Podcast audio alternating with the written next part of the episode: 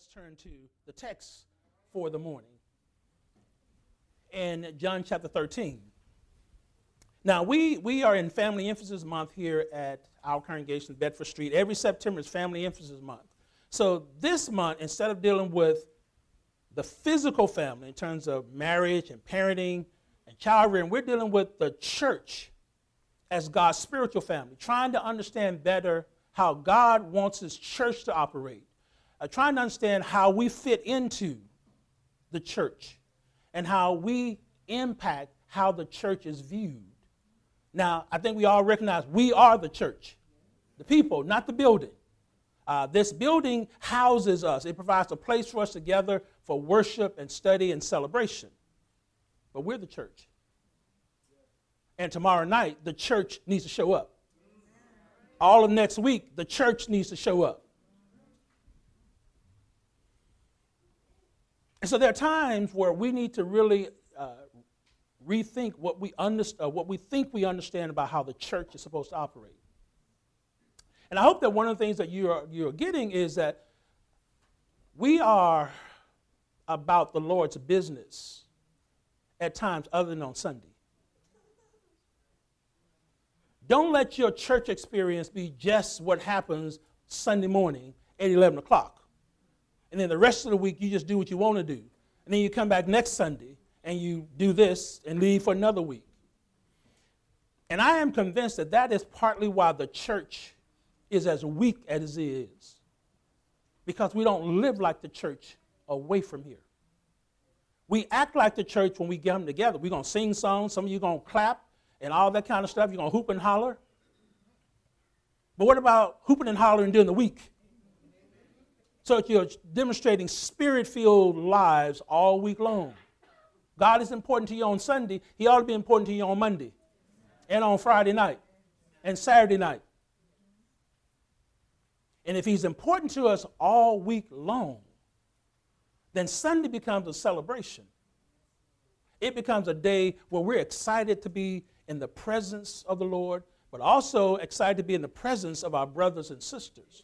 Some of us act like uh, this is the worst day of the week for us. We drag up in here, no enthusiasm, bad attitude. Uh, or maybe that's because you're hungover. I don't know. bad attitude and all the kind of stuff. Don't want anybody to say anything to you. You guys need to understand that drags the spirit down. That'll come up here with a smile and say hello to somebody every now and then and, and, and, and show that there's you're interested in being here. That will draw people. And that will give you a witness when you're not here. Because people who talk about their worship experience from an, an exciting way attract other folk. They want to know what's so exciting about your church. Mine is dull. And you, are speaking positively about ours. Uh, people want to come and experience it. So, our topic uh, today is what, uh, how does the church behave? How does the church behave? And I think the passages that we're going to be dealing with today help us to better understand one, how God wants His church to behave, how God wants people to see the church. And then, if we really listen closely and if we really let the Holy Spirit work in our lives, He's going to help convict some of us that we probably need to make some changes in our lives. And after all, that's what his job is to convict us, it's to challenge us, it's to motivate us, it's to get us out of our comfort zone so that we do what God has called us to do. So, how do you evaluate somebody who's on the Lord's side? How, do you evaluate who's a Christian? I need for us to understand that too many times we evaluate who's faithful, who's a Christian, based on external stuff. Stuff based on what you see on Sunday. And many of us act one way on Sunday, and that's the only time we act like that. The rest of the week, we let our hair down. And if you really want to know us, you need to see us on Monday or Tuesday, not on Sunday. You got, come on. You, you've been around uh, church folk long enough to know folk can act one way on Sunday and an entirely different way Sunday night. Or you wait till Monday? Is it start acting up Sunday night? So, how do you evaluate who's on the Lord's side? Is it based on special clothing that people wear? You know, uh, we like to dress up on Sunday, bring out our best. And you ought to come to worship service in your best. You ought to come presentable. But does that mean you're a Christian because you dressed up on Sunday? Some of you uh, like to wear all this religious jewelry. And, and, at 8 o'clock, I asked the people, now, how many of you got crosses around your neck? Uh, so, Sister Jordan, I see you already. You're trying to cover yours up. But I see you got it hanging around your neck. Let me just come down here, uh, scour the audience real quick. Uh, Ashanti, I see yours there. Okay, all right. I'm, I'm only using first names so nobody knows what I'm talking about. You're pointing next door to your husband, so I guess that means he got a, a cross or something. You may got one painted on your body, right? Let me come on this side. So today, some of you are, are, dressing like Christian women. You got things all the way up to your neck, so I can't see. but we'll get caught up on this religious jewelry as if this one. Okay, it looks like a heart you got, right? Yeah, you. Okay, all right, all right. Okay. Okay, somebody telling on you back there. But we, but we make assessments based on this, this jewelry that people wear, these hearts and crosses and all that kind of stuff. That's nice. But it doesn't indicate a person is a Christian. It just indicates they just bought the jewelry. Or people who wear Christian themed clothes, like these t shirts that have these wonderful religious sayings on them. Too best to be stressed.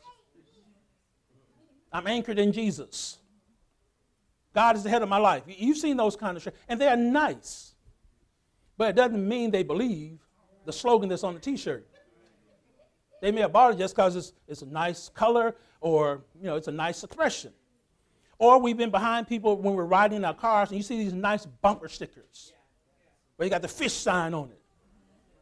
Uh, uh, Jesus is my co-pilot. You guys seen those? I don't particularly like those. Jesus needs to be the pilot. You be the co-pilot. But, but I understand the sentiment that they're trying to get over. But they just think they need to change that a little bit. Or people who carry Bibles with them. You see people who carry Bibles, these big old Bibles. Now, carrying a Bible does not mean you read it. And it definitely doesn't mean you study it. It just means on this occasion you carrying around a big old Bible. So all those things do not necessarily mean a person is a Christian.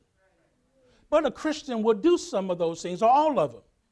But you got to go beyond just the external to determine who's genuine and who isn't. So a Christian, or Christians are marked by our attitudes of the heart. See, the Christian is identified by internal stuff that comes out from, from us. It's a heart attitude. And too many times we don't take time to learn those things we just make quick assessments based on how we look, how we're dressed, what we're wearing, uh, what bumper stickers on our car, or the color of the Bible uh, that we have. And by the way, we got a lot of people who leave their Bibles here at the building. Now, if it was an important accessory, I would think you remember to take your Bible with you. Okay, ladies, you don't leave your pocketbooks up in here. You make sure they go when you go. Why is it brothers? Because I see it more with brothers than I do sisters. You leave your Bible on, on the seat that you're on. I got a good collection of Bibles in my office, so I don't even have to buy anymore because I'm using the ones you guys leave here. This one I've been using for the last couple of years. I didn't buy it. Somebody left it in Milton. Somebody ought to use it, and so I'm using it. And I've been waiting for somebody to come and say, you know, I left my Bible.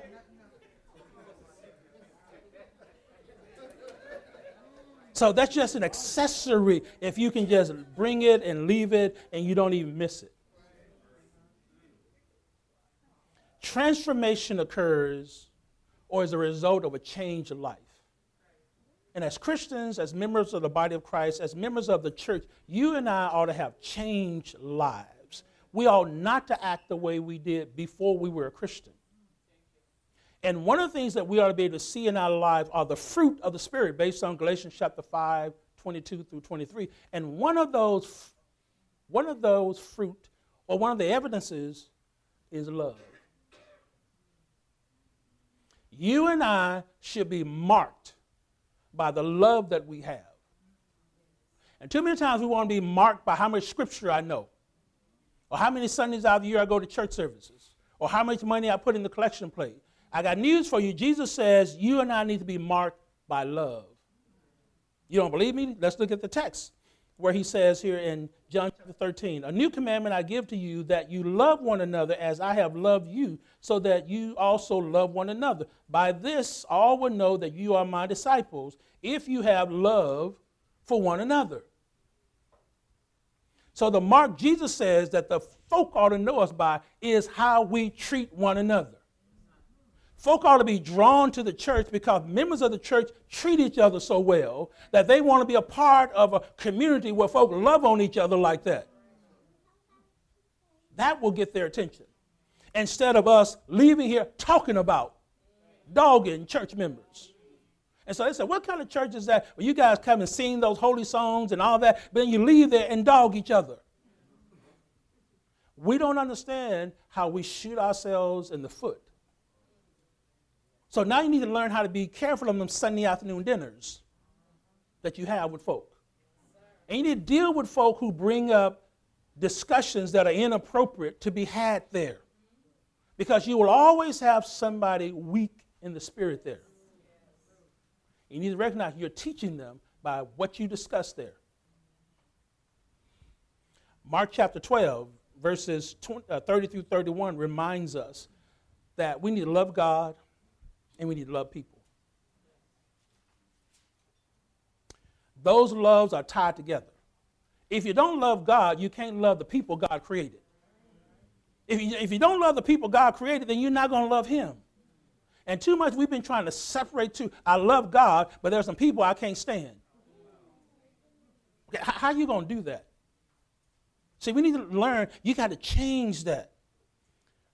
Jesus says in John chapter 14, verse number 15, if you love me, you will keep my commandment. Guess how Jesus measures love? By how you obey him. Oh, I know that's a word we don't like to use, obey. But Jesus says, if you love me, you will follow my directions. You will follow my command. You won't pick and choose.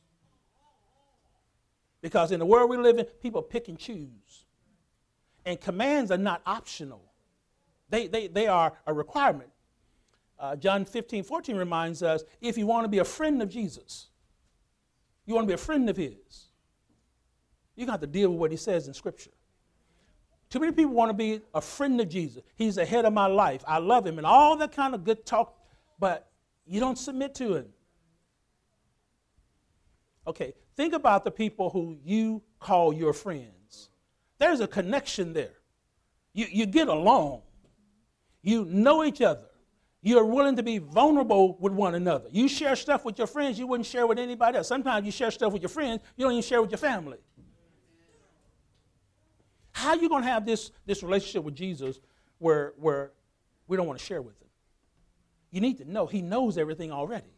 You and I don't have any secrets from Jesus. You can have secrets from the person sitting next to you, but you don't have no secrets from Jesus. So you might as well be gut level honest with him because he sees and he knows. Now, in our text, our, our, the disciples are struggling with the fact that they know Jesus is going to be leaving. And the question becomes, how, how we, what are we going to do? What are we going to do when you're gone? Who's going to take care of us like you did? And sometimes in our lives, when, when relationships end or people die, we're out there trying to figure how am I, how am I going to make it? Who's going to care about me? And so Jesus indirectly says, When I'm gone, you guys take care of each other. That's what Christians do. We take care of each other because we love each other. He says, A new commandment in verse 34 I give you. And the commandment really was not new, but there's some things that he says about this command that makes it new. Deuteronomy chapter 6, verse 9, we are reminded that the Israelites were told to love God. Back in Deuteronomy. Leviticus chapter 19, verse number 18, they were told to love their countrymen and love other people. So that had already been said. They would have grown up knowing that. So, what makes this commandment new? I'm glad you asked. And what makes this new is that there is a higher standard. And so the standard becomes Jesus now. You love each other like I have loved you. So he raises the bar. You, you can't not like somebody because you don't, you don't like them. You don't like their behavior. They don't smell the way you think they ought to. They don't do what you say they ought to do. You got to be like Jesus. Sinners, Pharisees, uh, sinners, and tax collectors flock to Jesus. Why? Because they sense he cared about them. They recognize, based on who he is, he doesn't care about our lifestyle, but Jesus cared about the person. And one of the things that we're going to need to recognize more and more as we try to be evangelistic is we're going to have to start caring about people. Caring about people who may be living lives you don't agree with, who got issues that you don't have. But you need to recognize Jesus died for that person. So we have to find a way to evangelize them. We got to find a way to connect with them to help them to see Jesus. Jesus can lead them out of that lifestyle. So that means we've got to be willing to be vulnerable. We got to go into uncharted territory. And we got to talk to people whose story is not going to be what we want to hear. But if we're going to be like Jesus, we got to do that. But let me let you know a little secret. We got to be able to do that with one another first. So if you can't do that with your brothers and sisters, you can't extend yourself to the brothers, it's going to be mighty hard to extend yourself to somebody else. So this new commandment has a higher standard, and that is that we got to love like Jesus. You and I need to love the person sitting next to you the way Jesus does. Jesus loves you sacrificially. He was willing to give up his life for the world. What are you willing to give up or sacrifice or be inconvenienced for your brothers and sisters? We had some brothers yesterday who, because they love our congregation, were willing to sacrifice their time. Because on the third Sunday, we normally have our men's fellowship that goes for about three hours. Uh, some of us were here till almost 9 o'clock last night. Now, what do you think that kept folk here to 9 o'clock uh, last night who were here from 3 o'clock or even 2 o'clock in the afternoon? L O V E. They didn't get paid? Well, we did give them a little lunch, a little pizza. Uh, but I know that didn't make up for all the energy and all the muscle strain they had. They did it because they loved God and they loved the people of this congregation. And when you love God and you love the people of your congregation, you will do some things. You will sacrifice. You'll be inconvenienced. You'll put off what you had planned to do till later. Because this need is right now. And I know, sisters, hopefully you weren't mad at your husbands who, who stayed here a little bit longer. But there are just some times where our brothers need to come together and take care of business. They can take you out to eat another day. Trying to help you brothers who are here so your wives won't be mad at you. He did a good thing by being here. So you shouldn't have been fussing at him because he came home a little bit late. You and I cannot love like Jesus is saying without the Holy Spirit in our lives. Naturally, we are selfish and self centered. So it is when the Holy Spirit is operating in our lives that we begin to learn how to sacrifice and be inconvenienced for other people and extend ourselves with no expectation that anything is going to be returned to us. Real love, agape, is doing what is in the best interest of someone else, expecting nothing.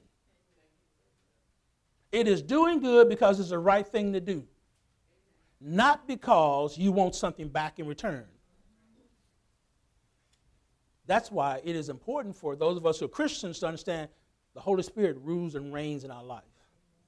And if we ever want to live like Jesus says for us to live, or the way He commands us to live, the Holy Spirit got to be dwelling in you. You're not going to turn the other cheek unless the Holy Spirit is in you. Because some of you know, as soon as somebody hits you, Your fists are coming up.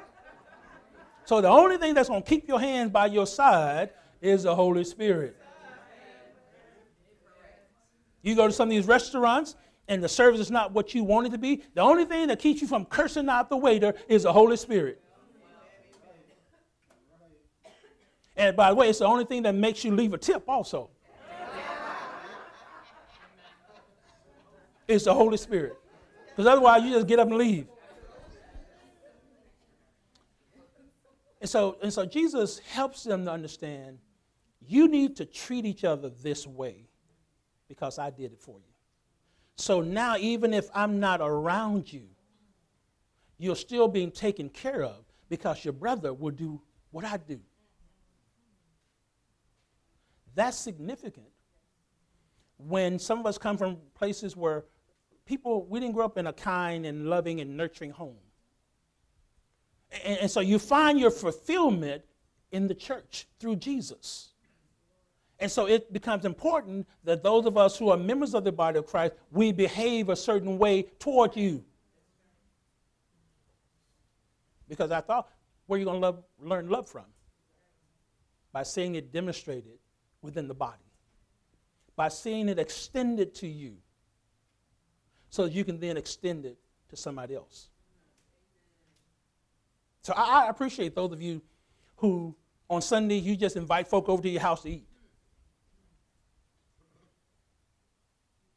That's a loving thing to do. Because some of us drive long distances to get here. And so it's, it's nice that somebody appreciates, so you don't have to go out and try and find food. Come over to our house. And you guys know you dine sumptuously when it's free. That's, you need to see that. That's love that does that for you. Because those folks uh, uh, spend a fortune, and you just come there and sit and eat and belch. And some of you, after you've had that meal, you come up in here for evening service nodding.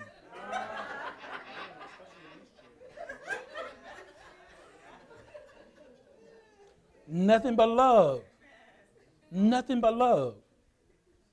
And even if you don't come over, these some people open up the house, and say you can just come over, you know, and rest uh, between the services, so you don't have to go back home. Nothing but love that causes them to be willing to be inconvenienced, letting somebody come in their house, interrupting their routine but it shows you're just that important. Now, I want to contrast this, or not compare, compared with what Paul says to the Corinthians in 1 Corinthians chapter 13, verses 4 through 7. So, if we want a real practical lesson on love, we need to go here. Now, what I want you to do as we work our way through this passage is I want you to check off these expressions of love that you are currently doing.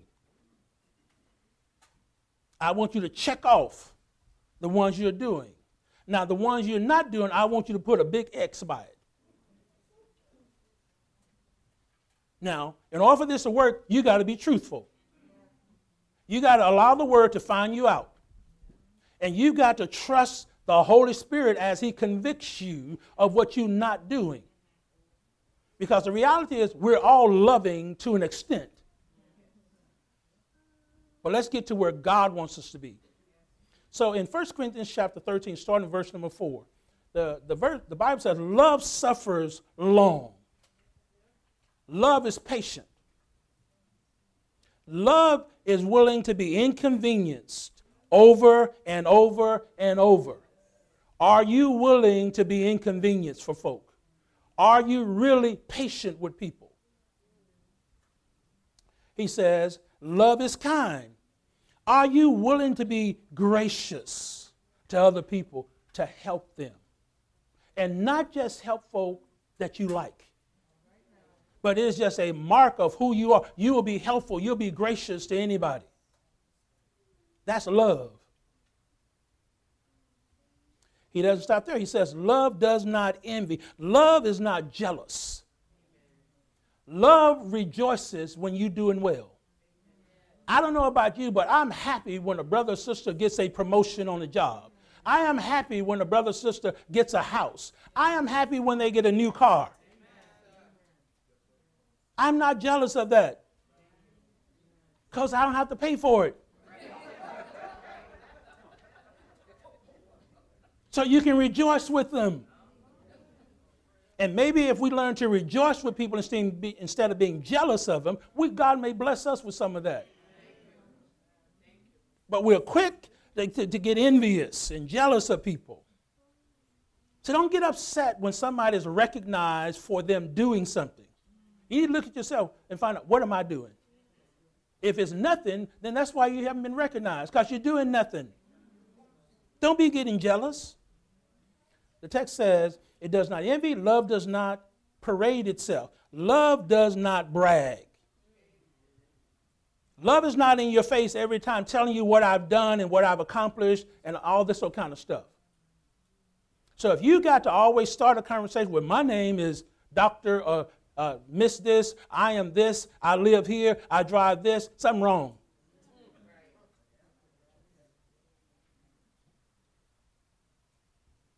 Let someone else compliment you.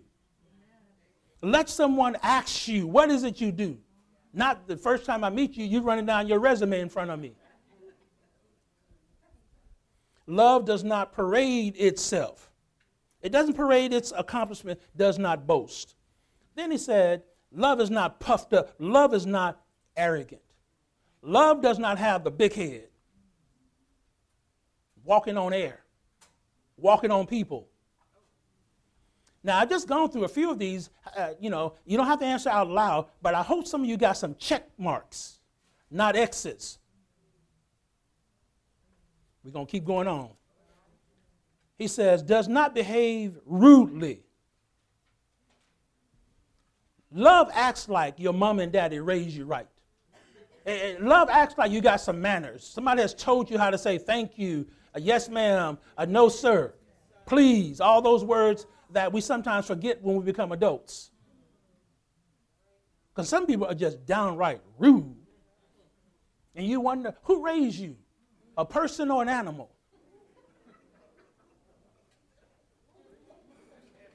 Yes, I said a person or an animal does not behave rudely, does not seek its own.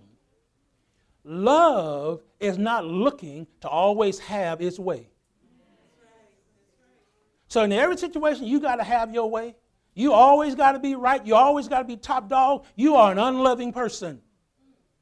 Because love cares about the other person. Love wants to get the other person involved. And so you can tell if you're in a ministry with a loving ministry leader. They work to get everybody involved. They want to consider or hear what everybody's thoughts are. It's not a one way street. That's love. He says, is not provoked. Love is not easily angered or irritated by things people say and do. I think I need to say that again. Love is not easily angered or irritated. Some of you, at the drop of a, a penny, will fly off. Somebody doesn't do it your way, doesn't say it the way you want it to be said, you are you ready to fight. And it may not be with fists, it may be with words. But you're combative. You need to recognize that's not love. Notice I said, is not easily angered. So a loving person will not get angry at personal attacks. I, I, need, I think I need to say that again. It won't get angry at person. Oh, you don't believe me? Look at Jesus. Jesus got upset when folk defamed his father. We will sit around and let people dog out God, won't say nothing, but they just touch us and we're ready to fight. If you know who you are, you're not worried about what other folk are saying. If you're confident in who you are and whose you are, you're not trying to defend every lie that comes up because you recognize it's a lie. And people who know your character know it's a lie. So some of you need to stop believing this junk folk bring to you about other people. Those people have not treated, mistreated you. They haven't acted any way that you're just following somebody who's jealous. You're listening to somebody who they have a grievance or gripe with the person. And they're cowards, and rather than confront the person, they want to dump stuff on you and cause you to act the fool. And too many of us have gone off half cocked on what other people have said, and you found out later you got some bad information. Now you've acted a fool. Will you go back now and apologize? Love will go back and apologize.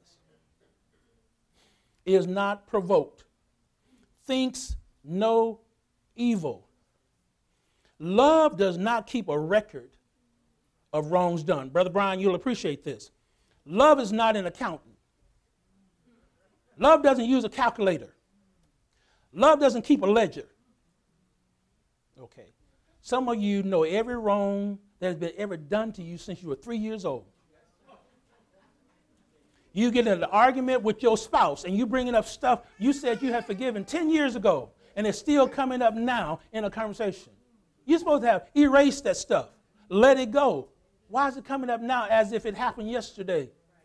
Because you're keeping a record of wrongs done to you, not realizing you probably wronged some other folk to put your calculator down, tear up your ledger, and love the person. In this life, yes, folk are going to do you wrong and say stuff about you they shouldn't say, but you need to recognize chances are you have done that somewhere in your lifetime also. The text says, does not rejoice in iniquity. Love takes no satisfaction in sin. Love takes no satisfaction in itself creating, uh, committing a sin or other people. Okay, said differently, love does not engage in gossip. One of the sins that's going to send a whole lot of Church of Christ folk to hell is the fact that they gossip.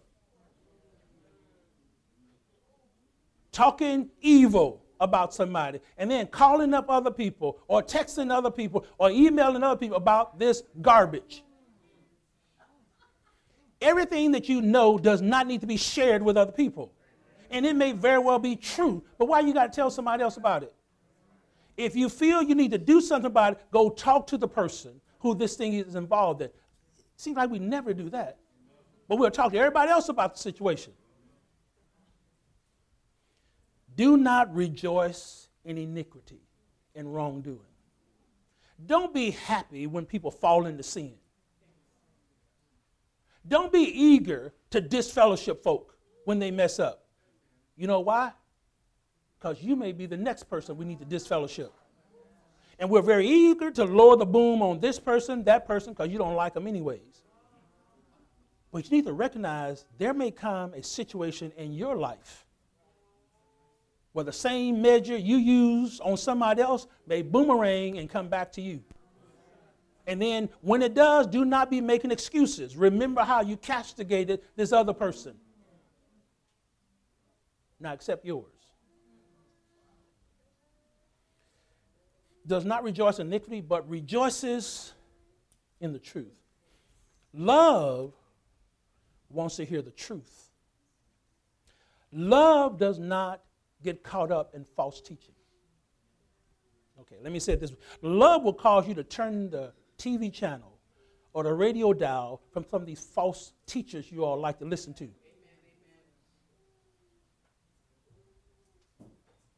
You'll spend more time and money listening to them than you will invest in the Lord's kingdom.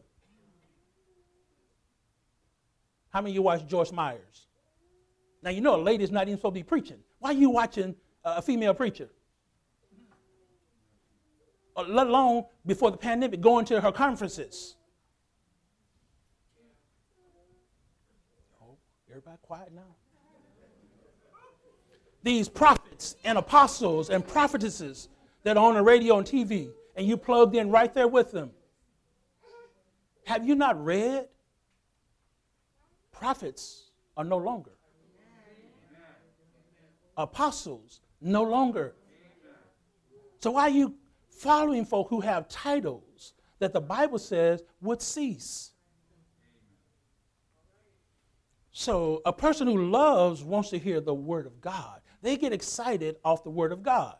Now, I need you to understand. So, so, the word of God is not always exciting. And So I guess that's why you know, we don't like to hoop and holler at the word. We'll hoop and holler at the song. Okay, I think I said something there. Okay, you guys will catch that later. But the word is not always exciting, but it will build you up. It will strengthen you. It will edify you. It is not always going to tickle your ears, which in many cases is what we want. When you were younger and your mother gave you castor oil. Anybody remember those days? Or some of those other concoctions that they came up with that were just nasty going down. But didn't they clean you out? They got rid of whatever the issue was that you had. And so you were thankful that you took that stuff. It just was not good going down. Sometimes the word does not taste good going down, but it will clean you up. And a lover, a person who loves, appreciates that. You and I need to appreciate the word convicting us, the word finding us out, because otherwise you will continue on in sin. The text says, bears all things. Love tries to cover and protect. Love honors people's confidentiality. Love says, I'm not going to let you pick on this person. They're suffering enough already. You need to pray for them, not talk about them. And we have some brothers and sisters who are weak in the faith. And they're not where we think they ought to be. You got to learn how to be patient with them. Stop talking about them. Remember, you were once in that situation. Now, come on up here. All of you who are here now didn't always carry a Bible to worship service. All of you weren't always faithful in attending worship. Some of you didn't even sing when we came up when we come to worship service. You were too stuck on hip hop. Now look at what the Holy Spirit has done for you. And if He did it for you, you need to recognize He'll do it for other people. But you got to give them time. And love will give people time because we've already talked about love is patient, love is long suffering. Everybody's not going to be on the same page as you. Believes all things. Love is not suspicious. Love is always expecting the best outcome. Because love wants the best for you. Doesn't matter how many times you messed up. Okay? Some of you parents who got grown children, you ought to understand this. You love your grown child no matter how much they mess up, because that's your child. That Doesn't mean you agree with the things they've been doing, but they came out of your body. And as long as they live, you're going to be praying for them and hoping they get right with God. So you believe there's hope for my child. And some of you have lived long enough to see your prodigal come back home. Some of you still waiting for him or her to come back home but you still believe it's possible for them to do that. That's love. Love hopes all things, it refuses to take failure as a final outcome. So, love will allow you to stay with a husband or wife who keeps losing their job. Even if, they're, if it's their own fault. You're not going to leave them because they don't have a job. Because you believe he or she can do better. You pray that he or she does better. And you hang in there.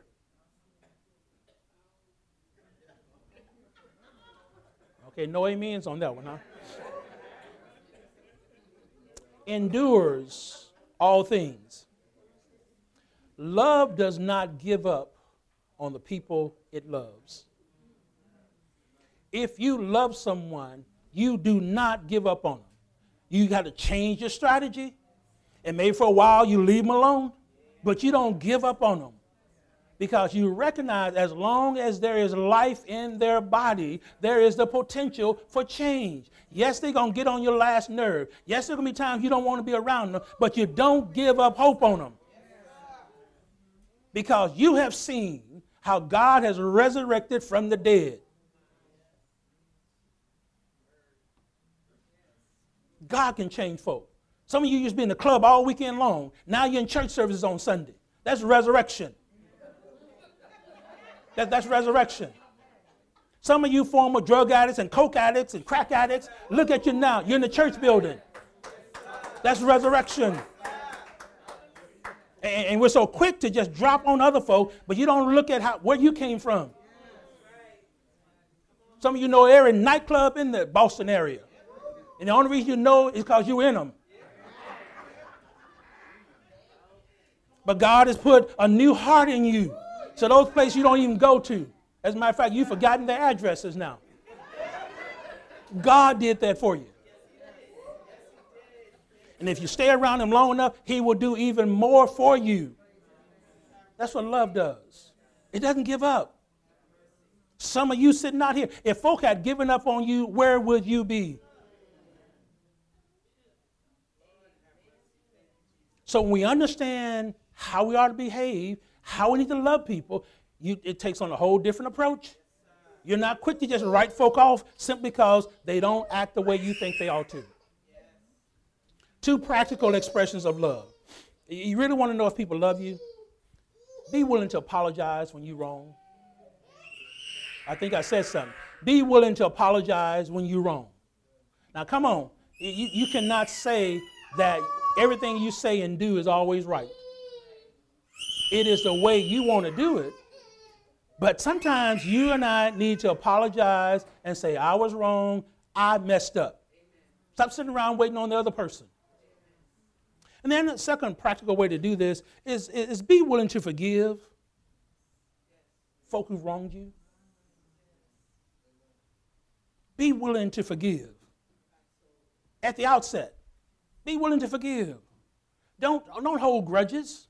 Don't, don't let stuff just go on for decades. Thinking it's just going to magically fix itself. It's not. You're going to to learn how to forgive. If you want to say you are a loving person. And again, we can deceive ourselves and say, I'm loving, but when you start measuring yourself about what the Bible says love is, oh, by the way, how many of you got some checks? You don't have to raise your hand. How many of you got more checks than you got X's? I just want you to think about that because if you got a whole lot of X's, you got work you need to do. And you be honest about that and work on those things. People in heaven love God.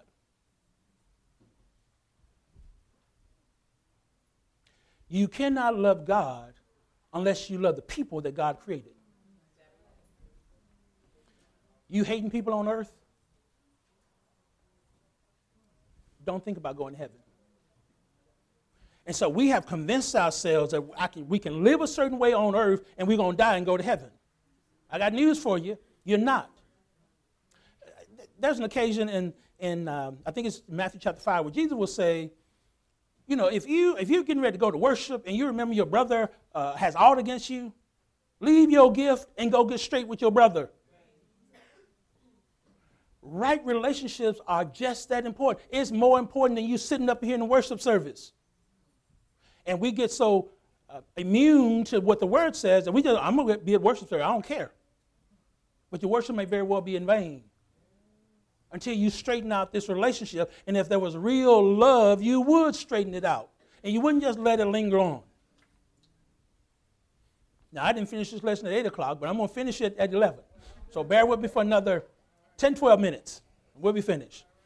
And, and so, Jesus helps us understand the importance of love and that it needs to characterize us. You and I need to understand we can't bypass this. You can't bypass this by sitting in the church building on Sunday. You're going to have to love folk.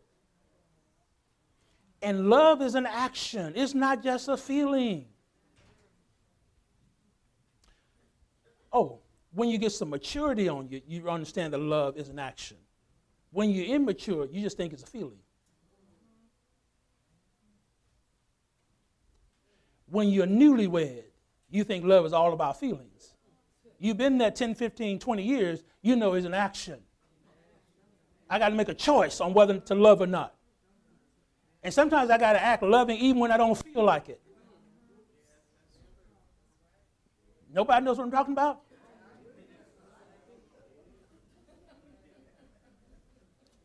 So in verse number 35 of John 13, Jesus says, By this will all know that you are my disciples, if you have love for one another. By this, by the love you have for one another. By the love you have for one another. By the love you have for one another. By the love you, not by how many scriptures you can quote.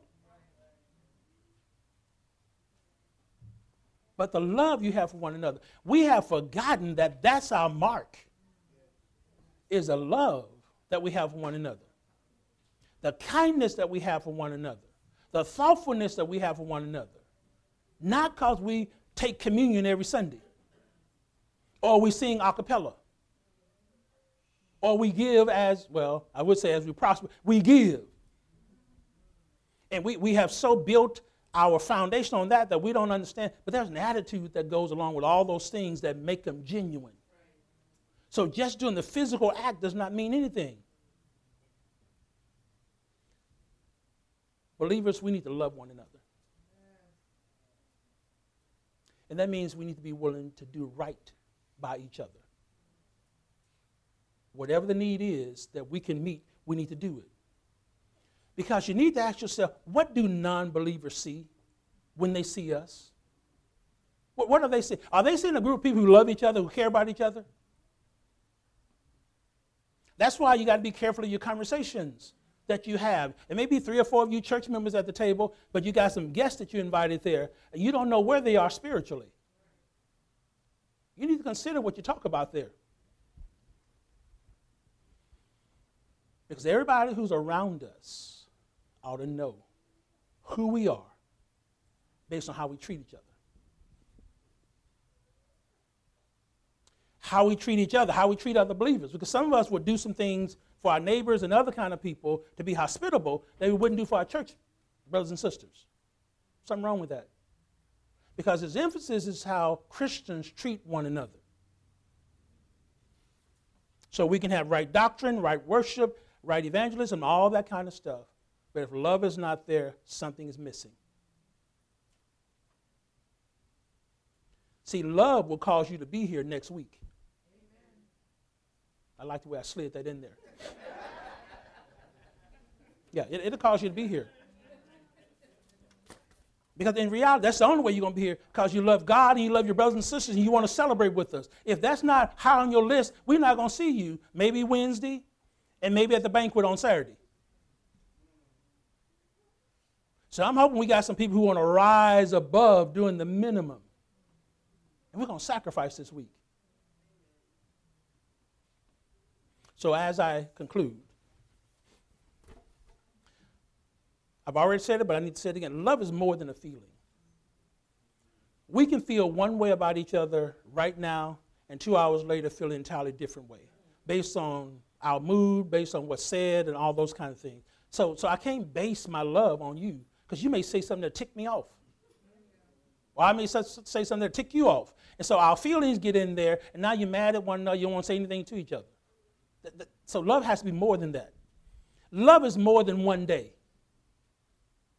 And we're quick to send a birthday card or get an anniversary gift or a Christmas gift. So we love a person two or three times a year. When love ought to be there every day, not just on special days. Love is more than some gift you get. I'm amazed at the number of people who try to give people stuff instead of loving them. Because if you love them, you're giving them a piece of you. If you're loving them, you're giving them your time. And, and in spite of what we think, our time is the most expensive commodity you and I have. Because you can't get it back. So, that which is important to us, we invest our time in. I mentioned at the 8 o'clock, we, we will, people give you gifts that they don't even want stuff that they had in the closet, what do you call it, regifting? How many of you, you got some stuff from gifts, they've been in your closet, and I need to get rid of this, and so uh, I'm going to give this to sister so-and-so, brother so-and-so. Because I need to get rid of it. Not because you think it's a good match for them, I just want it out of my house. Okay, I, I think that found somebody out there. And then remember, love is more than talk. See, we can, we can all talk a good game. And when it's time for us to actually be loving, not be loving. You don't believe me? Read about the Pharisees. They could talk a good game, but, but their game was tied up in tradition. And so when it was time to go beyond their traditions or their orthodoxy, they had a problem, which is why they didn't love Jesus, which is why ultimately they sought to kill him. If we are to be the Lord's church, then love needs to be the behavior that people know us by. What are we doing to make people's lives better? What are we doing to help our brothers and sisters? And we need to be unbiased when it comes to that. Any brother, any sister. And it doesn't even matter if they're a member of another congregation. That, that's what real that's, that's real love when you're going to help somebody at another congregation. But when we really think about it, isn't that what we're supposed to do? We're all a part of the body of Christ. We're all brothers and sisters. And as we have the opportunity to do good, to help people, we ought to be willing to do good to help people. Now, who's going to be honest that you got more X's than you got checks when we went through that little exercise? Who's going to be honest? Who has the Holy Spirit been knocking on your heart as we've been going through this lesson to say, you need to be more loving? You need to be more kind. You are mean and hateful and prejudiced. And you don't even know what real love is. You're not going to understand real love if you're carnal or worldly. You got to get in the book. And some of you need to recognize you have no patience. You get mad when things don't happen the instant you want it to. You don't know how to forgive people. You hold grudges forever. And you're always bragging about this, that, or the other. And never demonstrating any appreciation, thankfulness for what God is doing for you. You got to tell everything that's going on in your life. we need to be a more loving people. And it starts with us on the individual level, being honest. First of all, to God. Secondly, being honest with ourselves. Stop fooling yourself. Because those of us around you, we already know the truth. 10 plus 11 years, or 10 plus 1 years, You've been here that long, you know the character of the folk here that worship with us. You know the folk who all talk and whose lifestyle is completely foreign to what they talk. So why don't we fix stuff instead of just acting like it, it's not there? Some of you are too close to the grave to refuse to fix stuff in your life that's not right.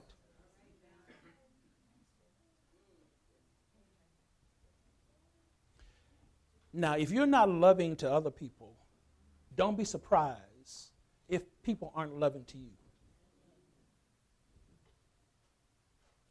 You reap what you sow.